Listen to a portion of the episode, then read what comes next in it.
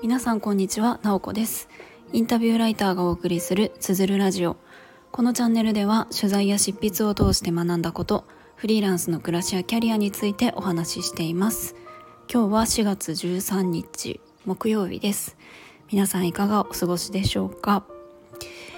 えっ、とですねなんかあの今朝はちょっと7時台に外に出てたんですけれどもそしたらですね小学生のなんか集団登校というかなんか1年生なのかななんかすごくあのきちんとした服装でこう緊張した感じで歩いているこう集団を見かけてあなんか新しい年度がスタートしたなっていうような感じがしておりました。で結構あの環境とかが変わった方も多いんじゃないかなっていうふうに思っています。でですね今日お話ししたいのが昨日見てきた映画の、えー、感想紹介をしたいなと思います。昨日ですねレイトショーでちょっと夜出かけて映画館に行って映画を見てきました。でその映画のタイトルが「ロストケア」というあの映画です。割と最近公開されて3月末かな公開された、えー、邦画ですね。もともと原作は小説であるんですけれどもそれが映画化されて私は小説は読んだことがなくてあのたまたまその映画があることを知って見に行ってきました、まあ、ネタバレしないようにお話をしたいと思います。あまずえっ、ー、とですね、まあ、どんなストーリーかというとあの、まあ、ロストケアって、まあ、どういう意味合いで使われてるかというとえっ、ー、と何て言うんですかね喪失のケアというか介護士が主人公なんですけれどもその介護士があの高齢者をまあ殺める。何人も殺めていく。まああの犯罪ですけれども殺人なので犯罪ですけれどもそれが、うんと、その介護士は自分はその高齢者そしてその家族を救ったんだっていうふうに言うんですね。であのもちろんそれはあのなんていうか法に触れることではあるので社会的に。えー、罰せられるけれども、まあ、それにその事件を扱っている検事さんはいろいろとこうあの証拠を集めたりとか、えー、事情聴取をしたりとかそういうやり取りをしていくんですけれどもそういったあの一つの事件その介護士によるあの殺人っていうところを中心に描かれている映画です。あのま決して明るい映画ではないですし見終わってなんかすごくすっきりしたみたいなのでは全然なくって何て言うか本当に社会問題を扱っている映画で見終わった後はすごく何て言うかいろんなシーンが、うんと、頭の中を巡って何て言うか考えさせられるというか、まあ、一緒に見た人がいたらなんかすごく議論が盛り上がるようなそんな映画だなっていうふうに思いました。でまああの何て言うんですかねその高齢者が、うんと、高齢者を親族だったりとか、うんと介護職の方があのもう介護に疲れて殺めてしまうとか無理心中を図ってしまうってやっぱり今あの社会の中で実際に起きていることですよね。で私たちって、まあ、誰もが、まあ、肉体を持っているのでこの肉体って、まあ、あの成長しきったら常に老化に向かって今この瞬間もあの老化を続けているわけでいつかみんな生きていった先には高齢者になっていくわけですよね。体が若い時みたいに動かなくなっていってあの体や脳の機能が低下していくっていうのはまああの今のところ避けることはできないっていう現実がありますよね。でその状況の中でやっぱりあのまあ、あの映画の中で中心となって描かれてたのってその介護する側のあの苦しみ負担みたいなところであったりとかあとはやっぱり介護される高齢者にとってもすごく申し訳ない気持ちだったりとか自分がいろんなことができなくなっていったりとか分からなくなっていくってすごく恐怖だと思いますしあの何て言うか申し訳ない気持ちっていうのもすごくあるんだなっていうのを感じました。でまあ映画を見ている中で、まあ、そういったことだけではなくってその社会の中にはあのいろんなこう公的な福祉制度がありますけれどもそこから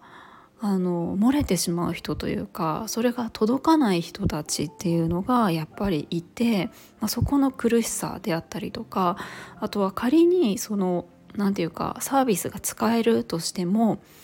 何て言うかこの価値観というか、うんと、家族自分の親の介護は責任を持ってするべきとか家族内でなんとか頑張るべきみたいな価値観ってやっぱりすごくあの日本の中では強いんじゃないかなっていうふうに思っています。まあ、そういった価値観だったりとかなんかそういったところもすごくあの感じるような映画でした、まあ、今まだ日本では安楽死って認めて認められていないですけれどもあの国によってはオランダとか、えー、国によっては安楽死があの法的に認められている国もありますよね。なんかあの安楽死っていう言葉は映画の中では出てこなかったんですけれどもその何て言うんですかね本当にあの老いも一つですけれども自分がこう体の機能が低下していった先に、えー、ともう殺してほしいとか死にたいみたいな感情ってやっぱりうん出てきてもおかしくないなっていうふうにあの感じました。やっぱりその家族、まあ、私は、まあ、子供とかいないですけどもし仮に子供がいて自分が高齢者になって自分の体の機能がこう衰えていって子供に負担をかけてたりとか苦しめているとかだったらやっぱり申し訳ないっていう気持ちが出てくるだろうなっていうふうに思うしそれだったらもう死なせてほしいとか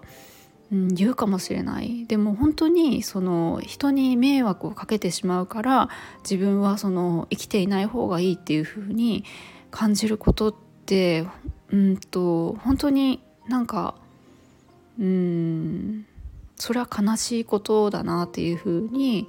あに感じました。これってすごくあの簡単にこうこれが正しいとか何かしらの答えがあるものではないと思うんですけれどもすごくこういろんなことを、まあ、考えるような映画でした。やっぱり誰にとっても身近なんじゃないかなっていうふうに感じます。見る方のその立場とかによっていろいろ感じることが違うんじゃないかなっていうような、まあ、そんな、えー、映画でした。ね。そうですね。でまあやっぱりあの何て言うんですかね。この映画を見てあの今まさに私自身はこう誰かの介護をして苦しんでるとかそういう状況はないけれどもやっぱりあの時間とともに自分自身は衰えていくし自分の両親だったりも衰えていくっていう風になっていった時にそういった、うんとなんか場面に直面する可能性ってまああるわけですよね。なんかそういう時にあの、まあ、サービスを使うのも一つですけれども何て言うかいろんな、うんと、人に頼ることとかなんかそういうこともしていっていいんだっていうようなそういう何て言うか関わり人とのつながりみたいなのってあのあるといいなっていうふうに感じました。はいということで今日はあの昨日見た映画「ロストケアの」えー、紹介をしました。はい。なかなかなんていうかすごくあのー、特に福祉に関わってるとかなんか特別関心があるとかじゃなくてもすごくこの世界で生きているこう人間として誰にとっても身近なテーマだなと思ったのであの見る価値はあるなと思いますあそうあとこれ最初に言おうとしたの忘れてたんですけれどもあのあれですね主演あの出ている俳優さんなんですけれどもその介護士を演じているのが松山ケンイチさんでその事件を扱っている検事さんが長澤まさみさんなんですね。でお二人の共演っていうかほぼあの2人その2人が出ている時間が長いんですけれどももう何て言うかもう演技力がもうあのすごすぎてそこに引き込まれるような映画でした。なんかまああの松山ケンイチさんと長澤まさみさんってもう誰もが日本人であれば誰もが知っている俳優さんでもう実力があるということはもうあの分かっているんですけれども改めてその何て言うんですかねそのあの実力をこう感じるっていうか映画見終わった後に一番はちょっと演技力がすごすぎるっていうのが一番の感想でした、まあ、それを見るだけでもすごくあのいいんじゃないかなっていうふうに思いました。ということで、えーと、予告ですね映画の予告を概要欄に貼っておこうかなと思うのでよかったら、えー、見てみてください。今日も最後まで聞いていただきありがとうございます。もいもい。 아